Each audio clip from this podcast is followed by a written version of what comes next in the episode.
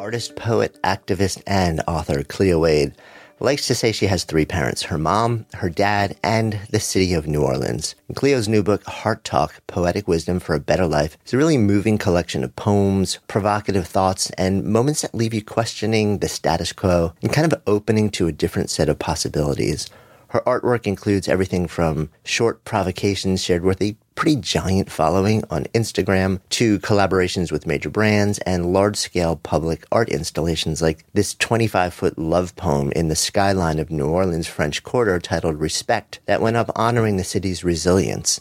In today's episode, we explore how being raised as a mixed race kid in the famed New Orleans French Quarter by two fiercely creative parents influenced her we also kind of dive into how Hurricane Katrina changed everything. We explore why she moved to New York, how she walked away from a career as a rising star in fashion to rediscover and cultivate a deeper artistic voice as a writer and artist, and then sharing her work online and in public spaces, leveraging her influence for social justice as well.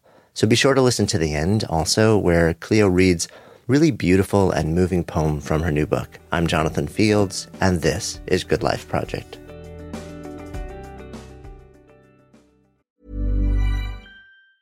Hey, it's Ryan Reynolds, and I'm here with Keith, co star of my upcoming film, If, only in theaters, May 17th. Do you want to tell people the big news?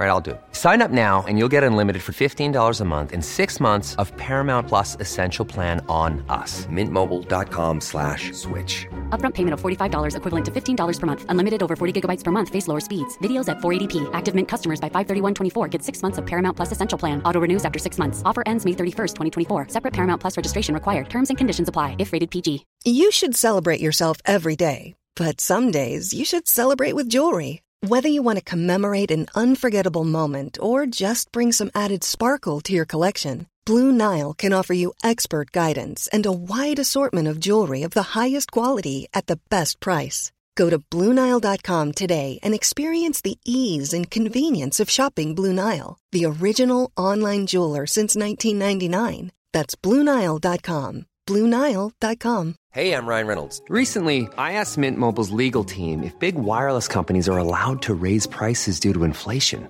They said yes. And then when I asked if raising prices technically violates those onerous two year contracts, they said, What the f are you talking about, you insane Hollywood ass?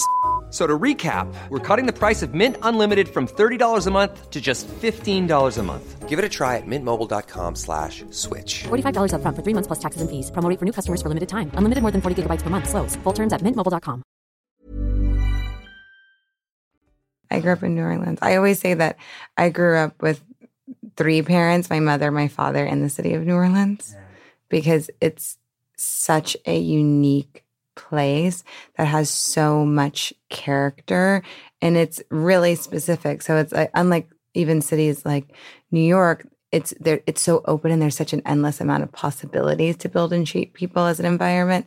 But in New Orleans, there's so many specific indigenous things to that city, whether it's the music, whether it's the burial ceremonies, whether it's the food or the culture of living really hugely outside of your body with mm-hmm. costumes and dancing in the streets and and it's such a liberated space. Yeah. Do you have memories of that from sort of like the earliest age? Oh yeah, I mean this year because of my book tour, I missed Jazz Fest for the first time in 30 years. I've literally gone since I was in the womb.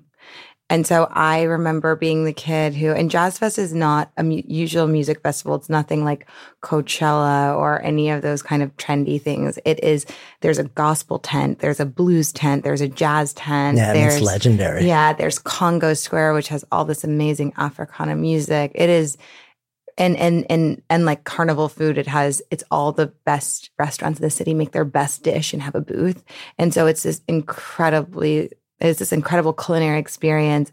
And so i think that my kind of earliest moments of joy and independence as a child because growing up there you have so much freedom in that festival because you're like okay you're like you know where your parents are. So you can run around and you can eat go, go get your own jambalaya and come back and you always know where to meet and be. And so I think that probably my happiest memories of my experience as a child in New Orleans was definitely going to Jazz Fest. Oh, no kidding. Yeah. Probably more than even Mardi Gras. Yeah. Yeah. I mean, it's, in, it's it's such a legendary city for so many different reasons, like you were saying. It's sort of like New York is this huge melting pot and there are a million things going on, but New Orleans really does have this sort of like music seems to be music and art and like you how did you describe it? Almost like living bigger in some way. It's got this reputation of like everything is big and loud and celebratory. Very i think celebratory is the key word. And it's also very human and connective. I mean i remember when i moved to new york i'd never really understood DJs. Like I, I couldn't understand why anyone would go anywhere where the music wasn't live and being played by people. And I'd never see, really seen it before because even when I was a kid and, and sneaking into bars underage or whatever, even in the college bars there, it's all about what band is there and who's playing. It was never about kind of this eyes closed dancing DJ kind of experience. It was all about this, this interaction between human beings like, oh, you do this thing. Let's talk about this thing. And, and, and, and, let's all dance and it's it's very community oriented in that way. So what kind of a kid were you when you were coming up there you know it, because so a i grew up in a you know new orleans is so diverse in a lot of ways but the suburbs outside of new orleans aren't diverse at all.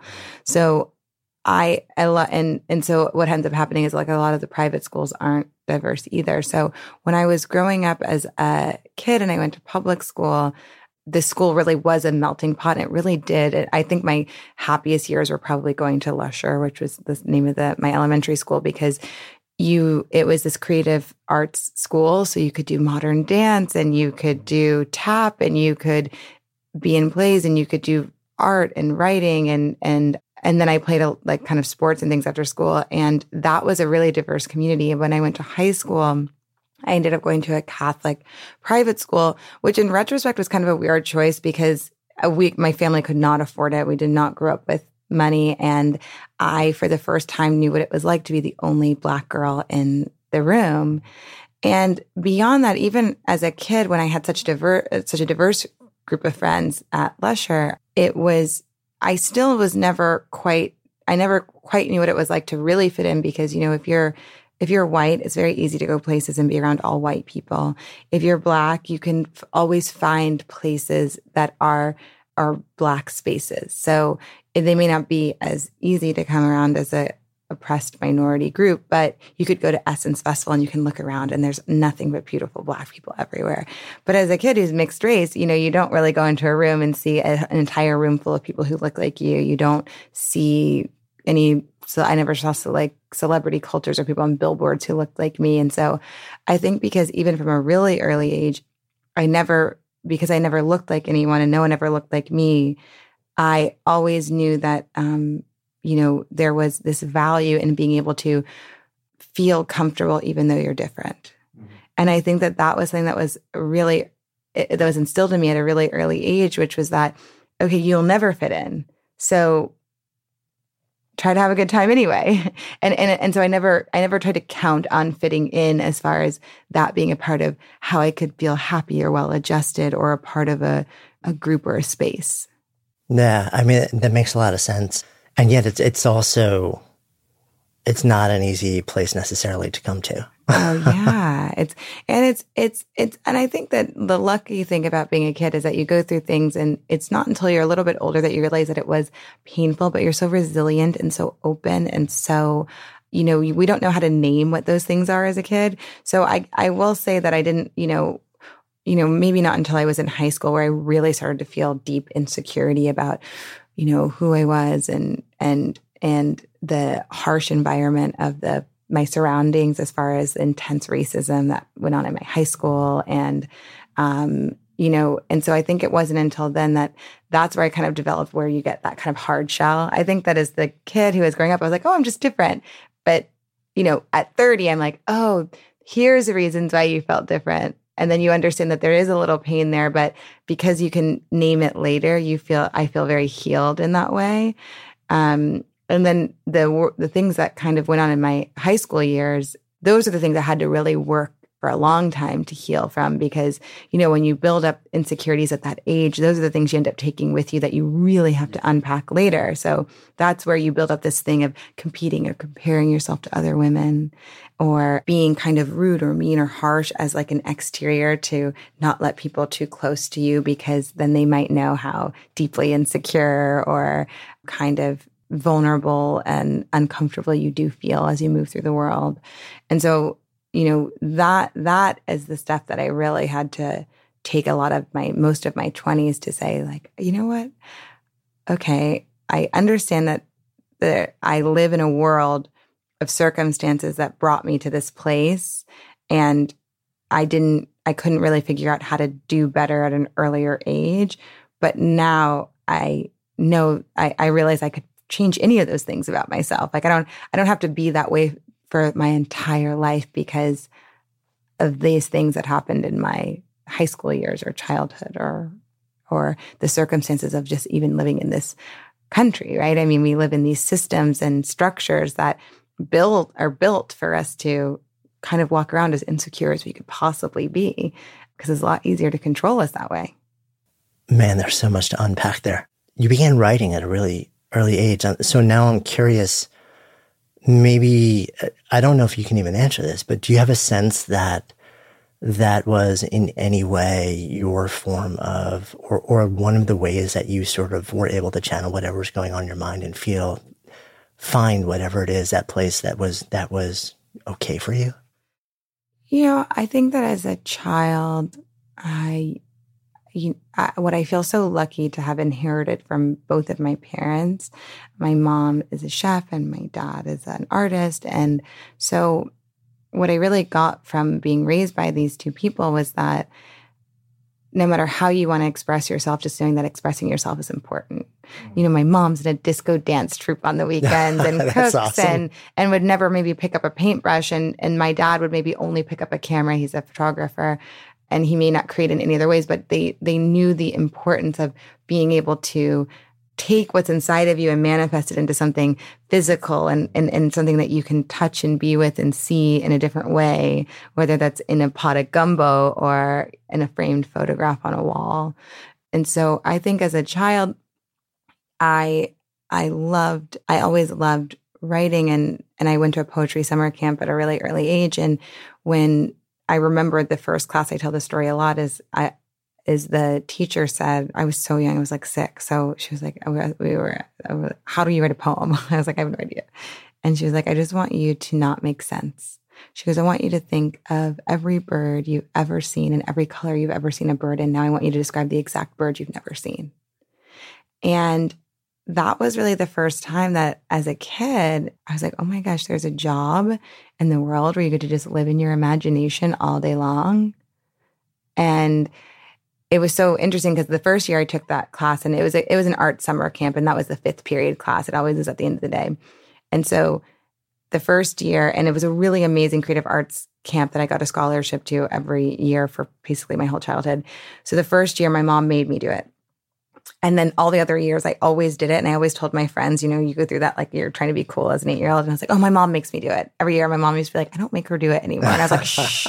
Because so, mom, come on. Yeah. And so I knew that there was something that really drew me to that. And because at the time, you know, I also danced and played sports. And, and I think that really more than anything, I just knew that it was important to express yourself. And that's what I talk to my audience so much about is whatever it is, move it out of your body and get it in front of you in some type of way, or move it through your body to just even get it out. And I always encourage everyone to write because when you can take what's inside of you and put it in front of you and go through it, you can also see so clearly the stories you've been telling yourself for a really long time. And if you want to change those, it's a lot easier to change them when you can really clearly see what you what you keep telling yourself. Yeah, that makes so much sense. So it's kind of like you knew that you were a maker. You knew that you had something fiercely creative inside of you that had to get out, whether it was just as a form of expression or a form of looking at it and trying to like let that help you figure out who you are, what your thoughts were, and how you were in the world. Even if it was a fun outfit. Yeah. you know, because uh, for a lot of kids too, and I think especially for young girls, because there's so much more pressure of like fashion because we dress them as princesses and not as Jedi's as as children. So, so a lot of the first ways, and especially if like for me, I didn't grow up with a lot of money. So we'd end up at thrift stores a lot, which meant that in order to make it look cool or trendy, you had to be pretty creative because you didn't have the resources to kind of like go through the catalog and buy the outfit that, you know, was the thing at the time. And so even through clothing, I used to just kind of push and piece all these things together. And I still do that. nah. Did did there come a time where it became more of an intentional thing? Like there I'm going to, I'm going to engage in these tools and these palettes and clothing because it really is, it's helping me figure out who I am. And it's also, it's like representing something that is like me in the world. Yeah. You know, I remember really distinctly a moment in high school where somebody said, probably behind my back, as, as everything happens as, in high school, as, as, as things happen in high school. They were like, Cleo just dresses like this and acts like this to get attention. And what did they mean when they said like this? And I think that it just meant that I would, you know, wear something funky or fun or strange or, you know, bright or whatever it was. Because I always worked when I was, because I grew up in the French Quarter, I always worked because I, I, I, was the French Quarter in New Orleans is only 12 blocks long. And most people don't realize that because it's really this fun part of the city. But if you live there, it's a really small neighborhood. And so I'd always see these women. And I think that's really where I got my first kind of bug for this kind of female entrepreneur because I always saw these women who own these clothing stores. And so I would sneak in and work for them when I was like 12. And they'd have to pay me under the table because it was illegal for me to work, but I was obsessed with these women who just created these communities of all these other women that worked for them and they all made these beautiful things and they were also kind of interesting and cool and did and wore things and did things in different ways and then helped other people feel good about themselves by putting on this dress or this thing or dress for this special occasion. And so i think that i naturally kind of started to have a little bit of a more flamboyant way of dressing than probably the the rest of my peers. Also because I was around those types of adults on the weekends. I, I wasn't, I didn't hang out with that many kids on the weekends um, because of my neighborhood. You know, I didn't have like, I was the only kid in the French Quarter except my brother. So, and so I think that that was a moment where I realized that I was like, you know, it's interesting to feel like, no, I didn't dress that way or act that way for attention. I did that because that made me feel expressed and that made things feel interesting to me. And it was really a lesson in being like, wow, you know, to decide to live the way you want to live, you have to do it with a lot of bravery because even if it doesn't even harm a single soul, they'll have a judgment or opinion about what it is. And, and I remember in that moment having, even as such a young girl, being like, well, which way do you go? Do you conform so that no one says anything about what you do, or do you continue to be yourself? And I think that's where that intention came in, where I was like, no, you have to, I have to be me even if I was kind of this crippled version of myself because I still was really pretty insecure and kind of harsh, I, I feel looking back, you know? Yeah. But even so, I mean, that level of fortitude, that level of conviction, even if it's not fully embraced and fully embodied, that's really unusual for anybody that age. I mean, does but you know, you it, it's so it's so hard because a lot of the times I don't know that it's just because if you spend enough time reflecting and give it the proper language, you realize that we've made these wise choices throughout our life. Uh, we've all made these wise choices throughout our lives, or we've all had these moments of kind of divine wisdom and understanding through our lives. I probably, when I was in high school, couldn't have told you with the, I couldn't have articulated it the way I did just now. I probably would have been like, oh, screw her. Right. I'm doing what I'm I want to do. what I want to do. Like she's not stopping me. Like she's just jealous or whatever. All those things that that actually like are just the hurt feelings speaking, but from still this place of conviction of I'm going to be who I want to be. And so I think that when you heal those hurt feelings, then you can speak from a place of peace. Then you really can articulate what that conviction was about, in in in a place that has a little bit more knowledge and, and, and wisdom. Yeah, it takes time and reflection. When you're ready to pop the question, the last thing you want to do is second guess the ring. At Bluenile.com, you can design a one of a kind ring with the ease and convenience of shopping online. Choose your diamond and setting. When you find the one, you'll get it delivered right to your door. Go to Bluenile.com and use promo code LISTEN to get $50 off your purchase of $500 or more. That's code LISTEN at Bluenile.com for $50 off your purchase. Bluenile.com code LISTEN. Life is full of awesome what ifs, and some not so much, like unexpected medical costs. That's why United Healthcare provides Health Protector Guard fixed indemnity insurance plans to supplement your primary plan and help manage out of pocket costs. Learn more at uh1.com. Good Life Project is sponsored by Lexus GX. So, have you ever owned something that inspired you to just up your game? For me, it was this high end mountain bike. I love the ultralight frame, the suspension, the precision gearing, and I realized it deserved to be ridden to its full potential. So, I started training harder so I could experience the joy it could give back to me. And it paid off. That bike helped me discover just new levels of performance and straight up joy. When we own exceptional things, they inspire us to do exceptional things. The all new Lexus GX has an exceptional capability that will have you seeing possibilities you never knew existed. Its advanced technology and luxurious interior mean that wherever you go, you'll never go without. Imagine tackling rugged landscapes with the available 33 inch all terrain tires and multi terrain select, then unwinding with the available front row massaging seats. This is a vehicle that inspires you to go further to live up to its full potential. So why settle? Live up to the all new Lexus GX, luxury beyond limits. Experience amazing at your Lexus dealer.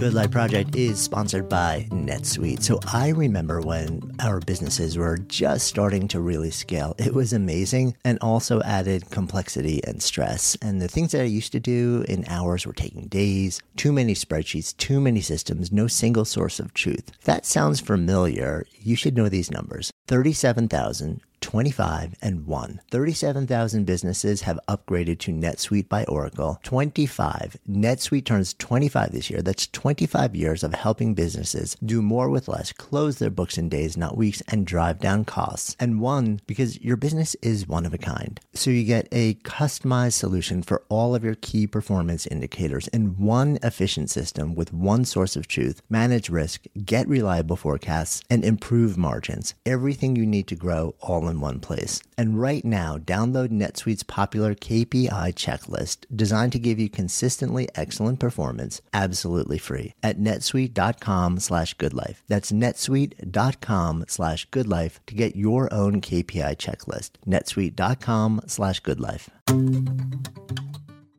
When were you in high school? When did you graduate high school? So I graduated from high school in 2006 and then I moved to New York. Okay, so that was then a year after Katrina. Yeah. So you were there. Yeah. What? Tell me how I you mean- experienced that. You know, it's really interesting because I was just listening to Mitch Landrieu's book. He just left as the mayor of New Orleans, and it's an amazing book. It's called A White Southerner Confronts History. And I'm listening to it because he narrates it and his voice is so soothing.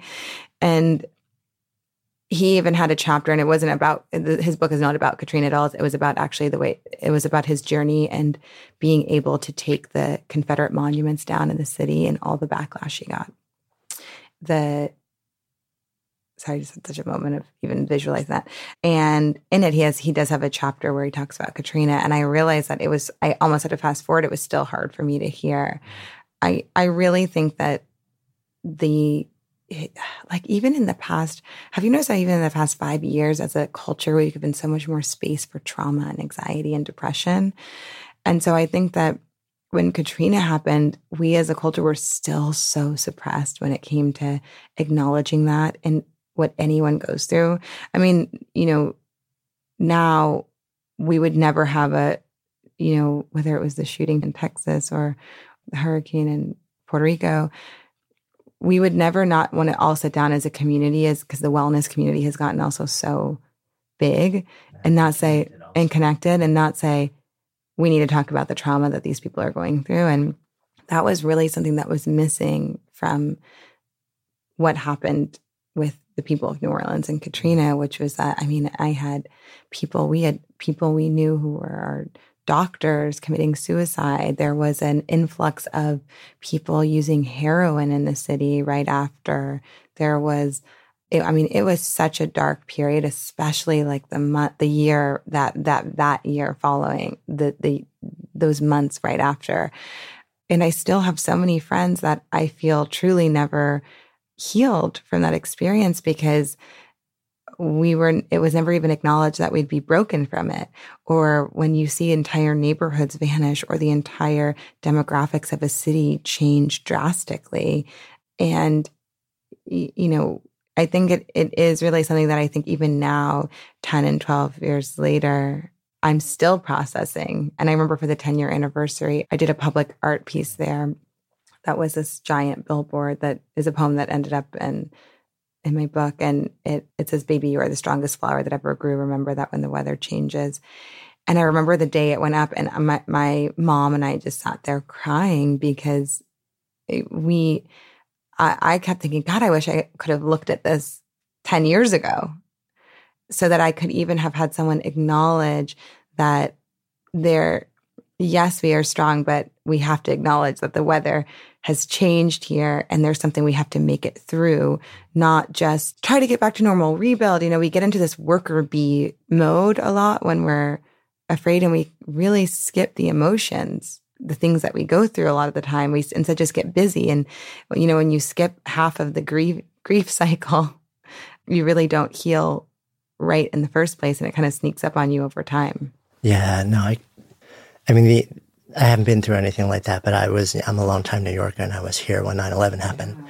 And which was, you know, profoundly different in so many ways. And it was also, you know, it was isolated to a very defined area in the city in terms of the actual damage. And yet the loss and the specter of loss and the heaviness and the grief, it's like the entirety, I mean, the entire country felt it. But if you were in New York, and especially if you're a longtime New Yorker, which I, I am, Nobody got out without losing somebody they lost that day. And it's interesting the way you describe this sort of window for healing that's necessary. Because what I experienced in New York was there was there was like a six month window or so after the actual event where people were just suffering so horrendously. And yet at the same time, there was an openness and a vulnerability and brotherhood and sisterhood and a willingness to just walk down the street and look at anybody and say, how can I help you? That was beautiful that I think, and, and because unlike what happened in New Orleans, you know, like everybody stayed. Whereas a lot of the city was forced out where you were. So there, there wasn't a chance to sort of stay in this place as a community and work through it together and heal together. So I know what I went through, but I can't imagine then being totally dispersed with sort of like what. Yeah, dispersed. And then the people that were your neighbors may now be strangers, right? Or the energy you're used to seeing in um, certain neighborhoods because, you know, there's Tulane and there's Loyola and and and UNO and and all these kids that also weren't coming back and there's such a, so much of the spirit of New Orleans has to do with just the amount of people who are there because they love being there so much. So with it feeling kind of empty and maybe your neighbor didn't come back. So there's construction people from out of town living in their house and you don't know each other and half your block still doesn't have lights for so long. I mean, it was truly traumatizing. And, and, and I, I always have these moments of feeling so deeply for the, you know, generation, like my parents' generation, who just, you know, didn't have the space to really process the experience. And and especially because as kids like we just notice such a shift in them too. And there's so many people i know that i was like i there's definitely a lot of pre-katrina after katrina personalities yeah so and did you see that? I mean of course you had to have seen this shift in both of your parents because they're, they're both still there right? Yeah they're both still there. I mean you know the the really amazing thing about both of my parents is that they're deeply resilient beings and they are so dedicated to having joyful lives. Mm-hmm. I would say that that's actually their number one priority. I mean, my mom, when she doesn't like someone, like a friend of mine had this boyfriend that would come to visit, and my mom just thought because he didn't wasn't like fun. And she'd literally call him Mr. When Does the Fun Begin? because she's so like everything about her has to do with fun. So she's like, why aren't we dancing in the backyard? Why aren't we cooking? Why aren't we at the restaurant? Why aren't we going on, you know, a long walk and hearing a band? Like she wants to just have a fun. And and my dad is someone who is so dedicated to celebration. He wants to celebrate everything. This is great. I'm doing this. My dad is also really like super fashionable and has all these one liners. I mean, he's literally someone who will call you a drive jerky, like as an insult. And you're like, are you okay? And so I think that after Katrina, what I noticed about them the most is that they didn't allow that experience to move them away from their dedication to joy. They they found a way to double down. And that doesn't mean that it wasn't hard. I mean, especially my dad is an artist. I mean, you can imagine what a toll that takes on you financially to try to survive as like an independent business owner, you know, for people buying your artwork when there are no people in the city where you sell something. And so, but I think that through that, I really learned that no matter what's going on in your life, you can still, you're still worthy of joy and there's still joy to be found even in the darkest spaces. Yeah. What, I mean, what an amazing, I mean, terrible way to learn the lesson, but for you to be able to see that and emerge with that concept and then be able to carry that forward in life is really powerful. Yeah, because even to know that it's like so much of, you know, we keep saying there's a thing that we say a lot is, you know, find your joy, find your joy. But dedicating yourself to joy makes it a lot easier to find, actually. Mm. And so I think that having strong examples of people who are very dedicated to their joy really made me understand that it's not just about finding it, even when things are low down. It's about being so dedicated, you dedicated to it, you can find it no matter what's happening. Mm, yeah. Elevating it to sort of like the ultimate priority or at least one of them. Yeah. So you go from there fairly shortly after that. Yeah, I moved to New York at 17. What was the reason for the move to New York? So when I moved to New York, it was because when I was working in one of those clothing stores, I met this really amazing woman. She's an interior designer. Her name is Ellen Hanson and she was walking in the store and I'm talking to her and she's like, You need to move to New York. And I was like, I really want to. And I didn't really know what I was going to do at that point because I, I mean, I think I knew I always wanted to live in New York, but I was such a horrible classroom learner. I just had such deep anxiety. And I, and I think, you know, whether it was because the, I found the space of where I went to high school, especially just be so hostile too because it was very conservative and very racist, essentially. And so I was like, gosh, I just, I don't know. I, I, was like, I just, it really, it really took a toll on me. And so I was saying, I was like, yeah, I really want to. And she was like, you know what? There is this woman named Linda Toffey, and she works at Missoni and M Missoni, and she she needs to be your mentor.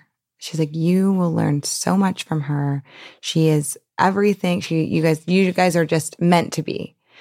And so she puts us on email. I think I literally like opened an email address to put be put on email with her. I don't even think I had an email at the time. And or if I had one, it must have been like my really weird screen name. I think I opened one that was like, you know, something professional sounding. And she put us on email.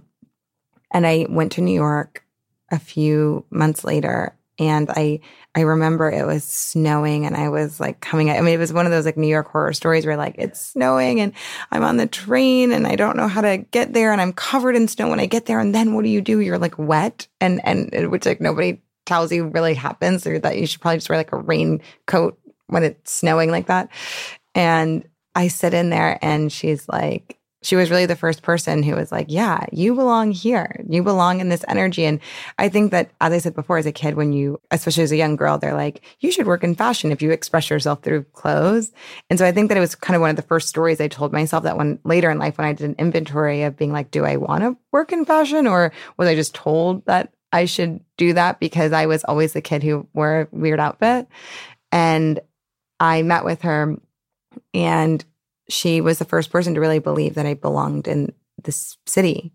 And so I started interning for her and working in on the weekends and then I got my first job as an office manager, which I was so bad at, at another fashion company called Halston. But that was the first time. And and Linda was really interesting because she was the first person who was like you need to write these things. Like she had me writing their press releases and she's like come over here and help me write this thing. She's like you know you're really good with words. And it was only even like years later that I realized that Linda always had me writing. Did you even consider yourself a writer at that yeah point? no I just I didn't know. I, you know when you're just so bust wide open you're like I don't know what I could be yet.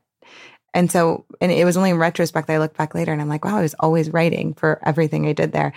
And then when I went to Halston, that was really the first time I saw a female CEO. It was this woman named Bonnie. And those years were really what I call my boot camp years here because it was like being, you know, trained in what it meant to be so disciplined about your how you spend your time or your what I would say my craft now because I I know how, I know what I do. But at the time I was like oh wow you have to be so disciplined. And that's what really taught it to me because I would get there before the sun would come up. I would leave when the sun went down. I'd show up no matter what. I'd be on top of all these things. And I also was unafraid of doing things I didn't know how to do because I was so focused on making sure I, I at least showed up to try and she was really the woman who instilled in me the work ethic I have now. And and I'd say that probably having a strong work ethic is something I always had since I was a kid, since I loved to go to work and be in with people. But she was the one who was like, nothing you do will ever be great unless it's matched by an incredible work ethic, unless you always show up for the work. And so now I feel so grateful that I never have a problem of, you know, being too lazy to write or do or make because I know how critical it is to take my work ethic and apply it to my passions and my craft and my purpose yeah. and my community. Yeah, no doubt. I mean, so when you're doing that, when you're still sort of in this in the fashion space, yeah. but you're learning a lot about yourself and you're also seeing this in like this this role model of both what's possible and also what it takes to get to a particular place. Yeah. Um, and women in spaces that if you were in any other industry, you wouldn't really see it. So over the years, I consulted at so many companies where the owners was, was a woman and the president was a woman and the CEO, the CEO and the CFO were all women. And so as I spent those next few years kind of consulting and doing creative direction or styling or kind of, you know, all those hats that you can wear in, in fashion and in that, I picked up a paintbrush actually, because I had this like kind of period where I was like, gosh, you know, I don't understand why I'm not happy because coming from where I come from to make the amount of money I got to make at my age and have the freedom I have and have the experience I had. I mean, I was able to travel around the world and go places and and not worry about my rent where it's you know when I, you have parents that worried about their rent every month to not worry about how you're going to pay for yourself to live or be or go out to dinner or do whatever is the ultimate luxury. You know, actually like luxury goods aren't the ultimate luxury, just that is the ultimate luxury. And so I was so grateful. And I was like, how can I be in this space where I feel so thankful? I'm making more money than probably my two parents put together. And, and I, I just couldn't understand why I wasn't fulfilled, feeling fulfilled. And, and maybe I wasn't even unhappy. I just couldn't understand why I didn't feel good all the time or feel purposeful. And then there, there, there was this one day, and I'll never forget it because I was sitting in this restaurant talking to a friend, kind of having this conversation. But at the time, and this is maybe six years ago, and I was like, you know, I think I just realized that your girlhood dream isn't necessarily your womanhood dream. And the second you start to step into your womanhood, which I think really starts to begin in your mid 20s, and maybe earlier for some people, depending on the life you lived, you realize that, wow, there's these things like these dreams I had because I don't even know if they were my dreams. And I wonder what my dreams are when I get to choose, when I really get to choose all of them. And, and without them being influenced by my circumstances or my teachers or my parents or the people around me or how people fr- framed my personality as a kid. And so in that, I spent a couple years just really, you know, kind of doing what I call like work for pat, like I call it like passive income.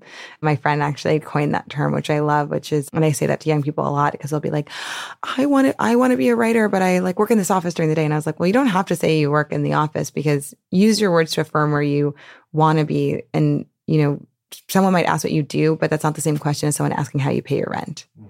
And so if what you do and who you feel like you are as a stand-up comedian or a writer or a designer, you know, you don't have to answer the question like how do I pay my rent, which might be I'm an office manager right. or I'm a yeah one funds the other. Yeah. It doesn't necessarily mean it defines it, you. Exactly, yeah. and and I think that that's such an important conversation to have with young people. Yeah, so agree. Um, and so I, you know, kind of had those years of having what my kind of fueled my years of exploration and that's when I picked up a paintbrush and I started painting the words first. And I was like, wow, I forgot I used to paint and write and, and make things with my hands all the time because you get into this point where you're kind of, you know, directing things and you don't start to move the physical things around.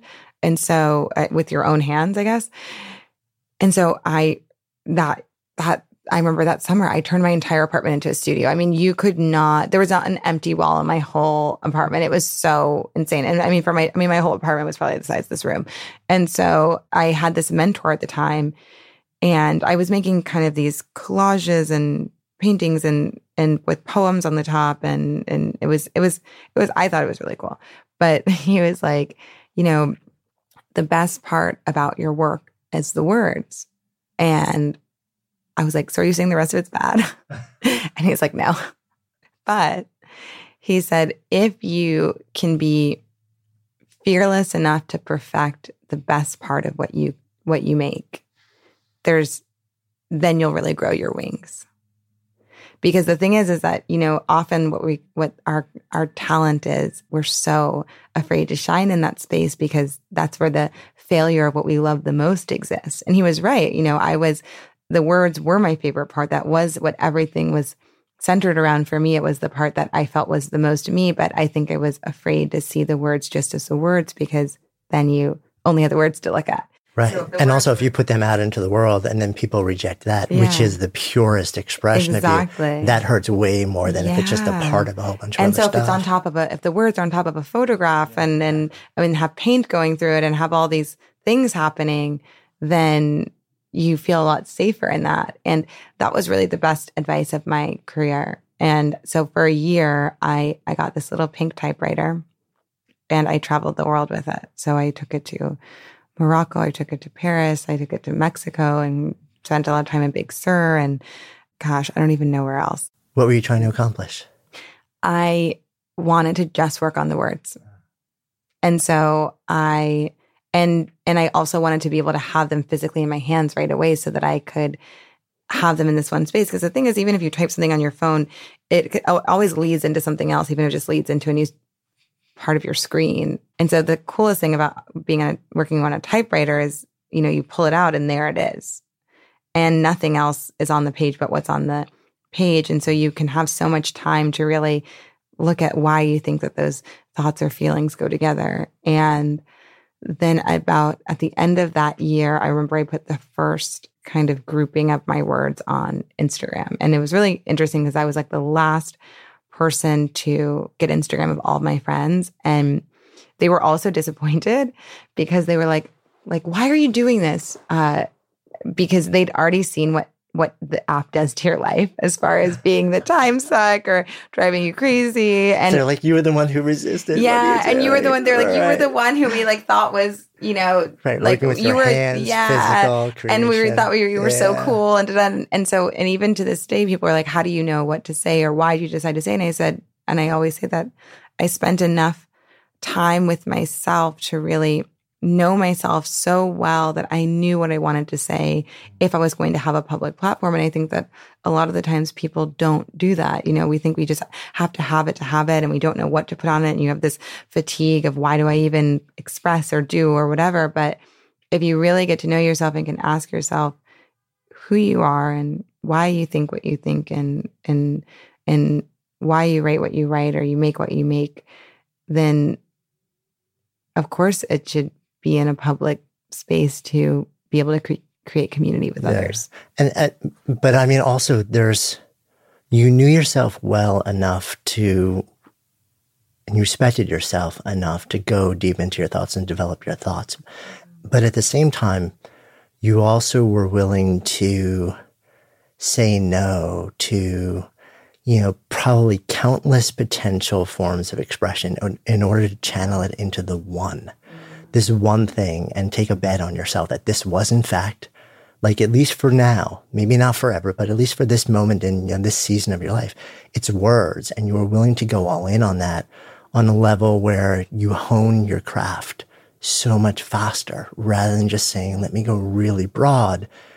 And, and I think that's something that a lot of people were so filled with, you know, classic FOMO, like, well, but what if it's really this or what if it's really this? Let me just push all these different things forward at once. And then we, like you were saying, then we want to hide behind like the amalgam of potential things because we can always say, well, it's that wasn't quite right or that wasn't quite right, rather than just saying, let me just pick one thing and, and really develop it and express it and put it out into the world.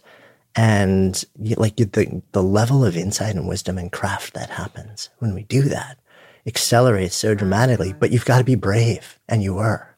Yeah. And you, you know, you've, also got to be excited to not have the answer for your work. To, you have to be deconstruct that a little. Tell me more. You know, you have to be excited to watch it change and evolve and grow. So it's not be, you know, I didn't feel braver because I felt so absolute in my thoughts or or my, you know, the the creativity of my expression.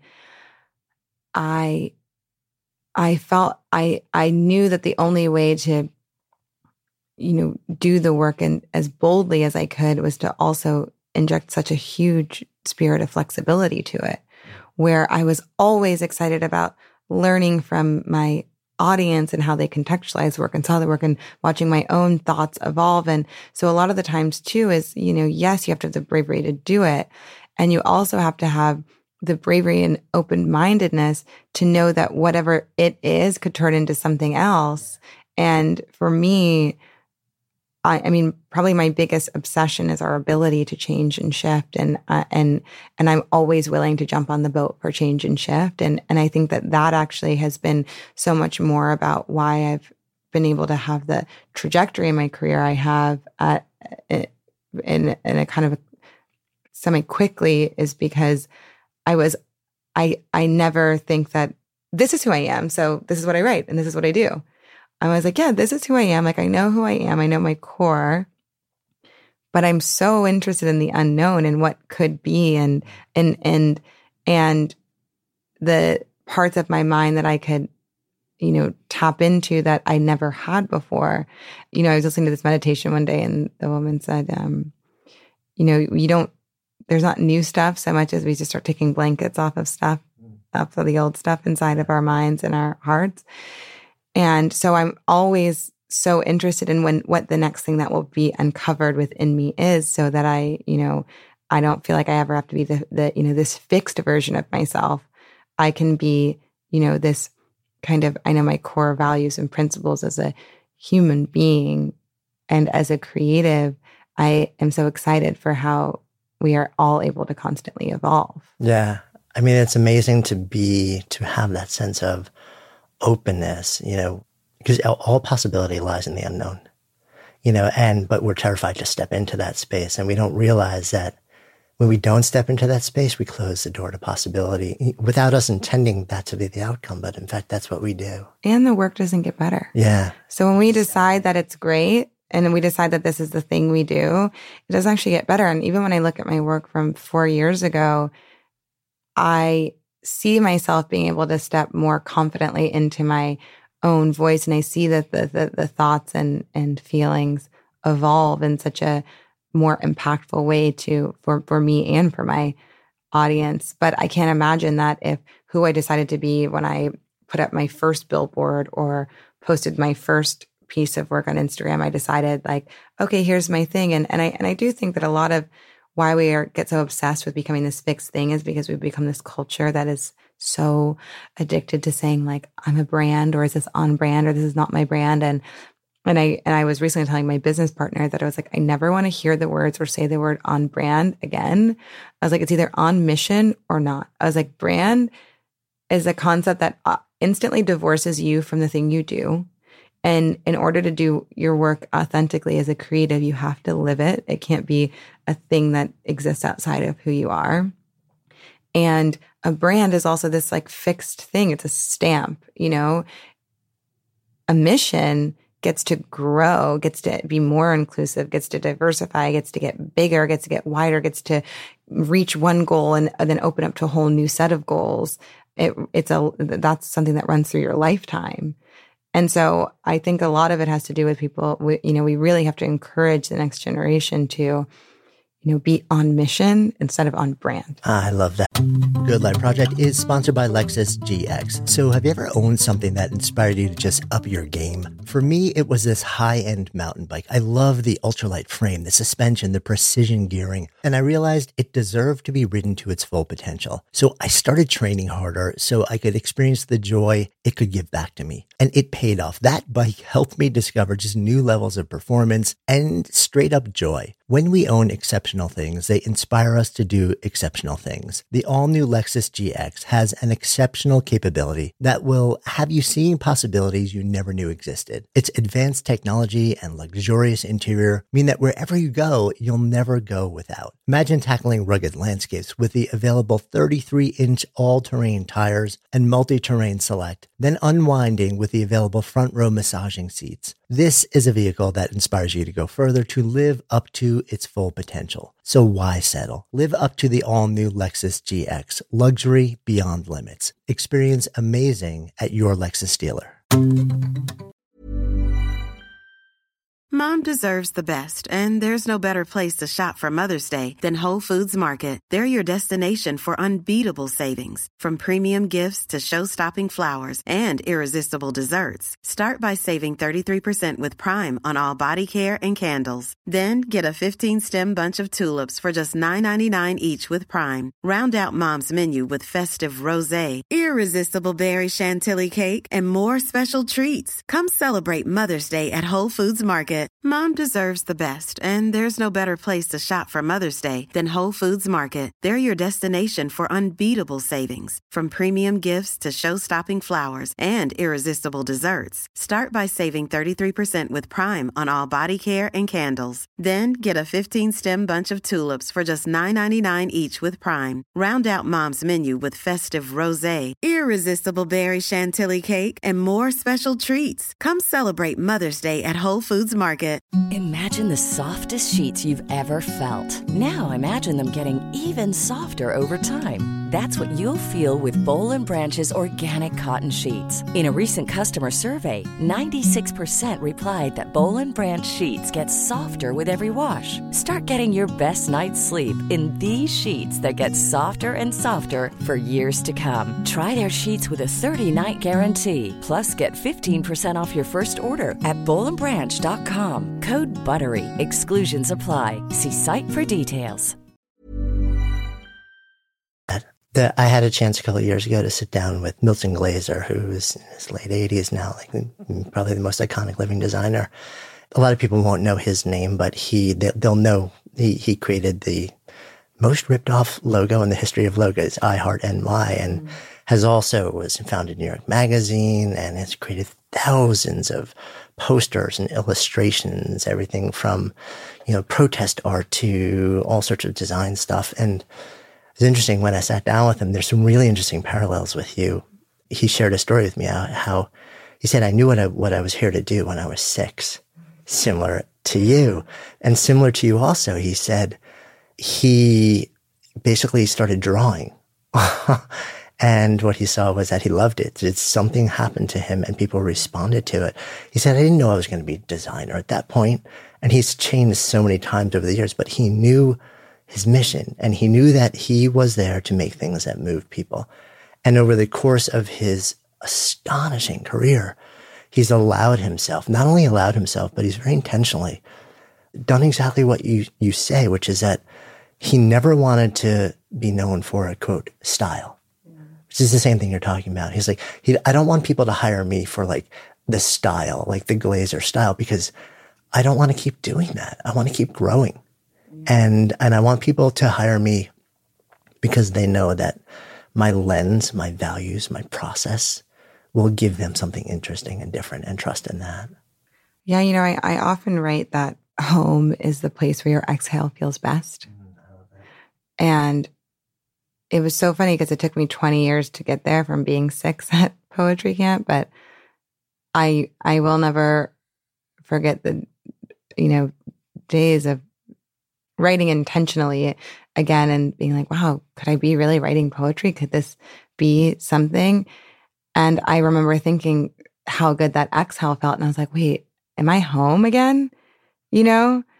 And I think that if you can create from a place where you feel truly at home and feel a true sense of belonging, then there everything you do from that place with that work will be magical and miraculous. Mm.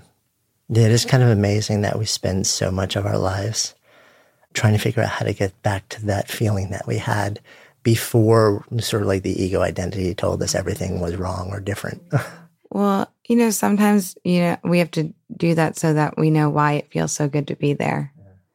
So I think that's a, a, the hard part there is, you know, if we got to just live in that space our whole lives, we'd be probably a little spoiled and wouldn't know how to appreciate it. yeah. And I mean, also, it's the experiences that happen in the middle that teach us. I mean, you know, there is, we don't know joy if we don't know sorrow. Like we, we don't know one thing which we consider good or desirable or yummy unless we have something to contrast it against. And we like to think we, you know, we want to just go through life and everything is happy and everything works out. And, but the truth is, and there's actually interesting research around this now that the happiest, the people are that, that are most satisfied with their lives are not the people where they, they basically are just happy all the time and everything always goes their way. It's, it's the people that have the full spectrum of emotion and experience that somehow end up in this place because that's what lets you understand when things are good is because you have the contrast. Well, and I think being able to know the journey and the triumph of finding happiness through sorrow is actually what is so character building and and I think that's actually what creates a sense of built-in happiness that we can harness. And so it's not even just about because I know this, I know this, you know, because of the polarity. It's also because I've been here and I worked my way here oh my gosh, I know how to get there. And the set of tools along that road from getting from sorrow to a place of joy and happiness, the tools that we cultivate, the friendships and the relationships and the people we find in that space, in that road, in that journey are the things that transform us and truly empower us. So, as we sit here today, you have continued on this road. You have taken your words and put them increasingly out into the world, develop your voice, develop your craft, develop your lens, develop your experience in the world, and also invested yourself in being an artist, in being an activist, in taking on causes beyond your own individual expression, but also using your gifts and your voice to stand for change. Tell me how that sort of becomes a bigger part of your life. You know, I think that as my following grew, I realized I, I had an kind of awakening one day where I was like, you know, I can't, there's no way I could have this amount of eyeballs on what I do. And this is when I had like 10,000 people following me, maybe if, if that. And I remember thinking, I can't have this amount of eyeballs on what I do and not be really, res- a really responsible and be not want to, you know, it's kind of like I wanted to be responsible to them and their feelings and their journey, but also really responsible to our planet and our country and our world and what goes on. And so I knew that I couldn't just say beautiful things. I had to also make sure that I said useful things. I also wanted to make sure that I said things that made people feel like they could change what's going on around them or kind of be that blanket on a really cold day. And so I think that it was definitely one of those things where, in recognizing that if you have that type of power, or even if you have 25 eyeballs on what you do, there is a responsibility that comes with that. And there was just no way that I was going to, you know, watch my audience grow and have more and more eyes on my work and not really say something. Mm how do you decide to sort of like make the early steps into that? as a daily practice or or in the early day in the early days of it? Well, I guess both to a certain extent. I mean, because your you know your focus wasn't wasn't that, and yet you realize, okay, so I'm. Well, so the thing is, is that you know I think that whether it would have happened, I would have done it or or not, because of the the the interesting about online space is that people can take your work and contextualize it however they want. And so it ends up happening. I always feel so funny because I'll be on, I end up on so many, you know, panels or, or environments that are so politically charged. And if you would have asked me as a kid if I ever thought I would be politically active, I would have said no.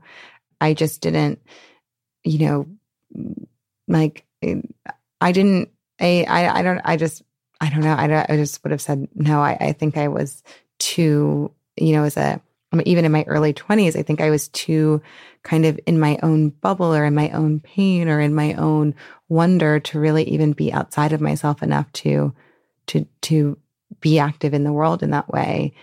And I, and I, and I'm so sad that I, I was during that time, which is why I work so hard now to be with young girls to really instill you know, being an active citizen in them as an early part of their lives because it would have drastically changed my personal joy and happiness and fulfillment if I would have done, if I would have been like that as a teenager. But I, I'm trying to think of really how to describe it. I, I think that, you know, you know, there's this woman. Her name's Dr. Tererai Trent, and uh, I, we've had her on yes, the podcast. Oh, isn't inc- she the best? Oh my god, she's incredible. And so I interviewed her before too at the East Side Girls Club, which is a organization I do a lot of work with. She said to me, she said, um, she's like, whenever someone's asking for what they should do in the world, I bet she said this on the podcast. She said, just ask yourself what breaks your heart. Yeah. And so I really started with the things that were breaking my heart, and I really spoke from an authentic place there. And and I realized that even if I wouldn't have, which I was saying earlier, is that I don't have the power to contextualize the work. So when my work, you know, when I was saying it's kind of funny that I end up in these political spheres because I would have never imagined that. And even when I write today, I don't, I never write with the intention to be political. You know, I, I write with the intention to be a community leader and a community builder and a community organizer, but I never think about, I never, I don't feel like I have a politic hat I put on. But I realize that it's because people were taking the work and contextualizing it into political affairs. And so I think it would have ended up in that space even if I wouldn't have decided to write explicitly to that space. Mm. But I did decide to write into that space as well, and not every single day either. And and I also what was important to me was to maintain the I you know the feeling in my work, which is the most important to me, which is that people always have the space to do what they need to do with the work, not what I want them to do with the work. So even with the things that I address, I I'm never I never zero in too much on one thing. I never condemn one particular person. I never I always leave space for a range of people to feel capable of being inspired to do something about things that I feel are important. And and and that's why my work maintains a identity of being pretty minimal and and spacious. Yeah, and and and yet at the same time, there's strength in it, and people can stand behind it for whatever like granular expression they want to sort of, like you said, contextualize it, you know, around. But you know, that's the that's the you know, to me, I think that's the goal. I mean, I had this one I had this one amazing young girl walk up to me at a signing at the 92Y couple weeks ago. I mean, a month ago. I, you know, when you're traveling so much, you're like everything, everything's yesterday. And she walked up to me, and I've never told this story, but she walked up to me and she was so nervous, and I was like, "Why are, are you so nervous?" I was, uh, you know, calm down. It's okay. And and it wasn't a nervous like I'm so excited to meet you nervous. It was it was it was something beyond that. And she was like, I've had this thing. And she was a young girl. She had to be in her very early 20s, maybe 21, 22. And she said, I'm just, I'm so, I'm so nervous because there's this thing I really need to tell you. And I said, okay. And she said, I lost my dad and my three uncles, or three uncles, yeah, in 9 11. And she said, and because I was a, one of the kids of someone who lost so many people, I got asked to be in, participate in the case against the people that they found responsible for 9 11 who are sitting in Guantanamo Bay right now be a part of charging them with the death penalty, essentially. And they needed an answer and I didn't know what to say. And I just, I, I couldn't decide. I couldn't decide. I couldn't make the decision. And she said, one day I, right before I needed to decide, I open up your book and I see this page that says real leaders lead with love. And she's like, and in that moment, I knew that the answer to violence was not more violence and the answer to death was not more death. And I had to lead with love.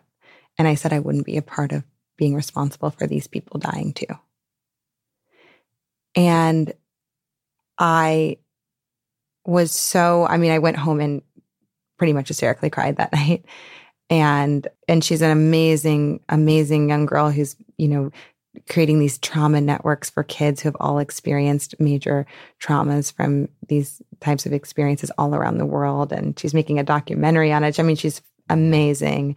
And she's really channeling her pain and loss into beautiful acts of love. And it is truly amazing. I follow her on Instagram now, so I'm pretty deep in her life.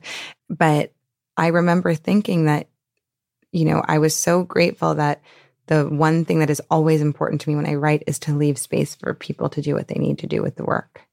Because, you know, it's so easy to overwrite and oversay and overspeak on something and go so, get so specific because we really do have a desire to control people. And even the people who are trying to help people, we're like, because if you do this, I know it'll help. And you're like, you can't, you can't get everywhere by like diagnosing and pressuring and, and really trying to force people even into a good thing, you know, because people, if you could people might feel better but if they can empower themselves to to come to their own reasons why they feel better because they had this little catalyst or this little mantra or then that is something that sustains them you know because if the the idea of the words real leaders lead with love is something you can repeat in your life your entire life and apply it to so many circumstances. Whereas if I would have written a, an entire chapter on all the specific ways that the best leaders in the world have led with love. Right. This is how you lead. Yeah. yeah. Yeah. That's so interesting. That line between planting a seed of something real and, and not creating such a constrained container that you let people step into it and own it in the way that feels right for them. When Dr. Trent asked you that question or, or shared with you what breaks your heart, how did you answer that in your, in the context of your life? You know, I told her that, you know, for me, what breaks my heart is there are too many people who just never even had a chance to reach their potential. And they never even had a, you know, chance to live their full life or even live to the end of their life naturally. And whether that's because of the hostile environments or impoverished environments or the lack of social safety nets that are available to them or the violence around them or the hostility of even what we're doing to our planet. And and to me there's so much work to do so that everyone even has a chance to participate and make the world a better place and and and make their world their life a better life for themselves and their family and their kids. And we have so much to do on so many sides of so many fences in order to make that possible for people you know with race with gender with equity and um and so for me it's it's really as simple as how do we lead and live lives where everyone gets a chance? And, you know, one of the things that I love about when I go to the Lower East Side Girls Club, which is where I was with Dr. Trent, is that when you walk into this incredible space, it is the space that even, you know, the people who are like celebrities in California would send their kids. And you just sit there thinking to yourself, why have we decided that like every single young girl in the world doesn't have this type of space, safe space to go to after school to, you know, learn about being an entrepreneur or learn about STEM or learn about fashion design or learn about how to be a radio host or express themselves in however they want and have a safe space to talk about what they go through in state of the art facilities and in beautiful spaces with r- rooftop gardens and, and, and cooking classes of vegetarian meals, you know, and it really breaks my heart that we are living in a world where we've decided that some people deserve to grow up with this and some people deserve to grow up with that. Or that's just their lot in life, you know, like it's just the lot in life of, you know, that black men feel have to feel endangered when they're in their own car driving down the street. We've just decided that, oh, that's just the way it is. We've just decided now that our children need to go to school with clear backpacks because we've just, just and, and do gun, gun drills. We've just decided that that's their new lot in life. There's something wrong there. Why do our, why do our children deserve that? Why have we decided that these children deserve that? Why do we decide that the children who grow up in, you know, the south side of Chicago deserve to go to schools that look like prisons? And then we were surprised when they end up in prison. That is where so much of our work is on so many levels right now.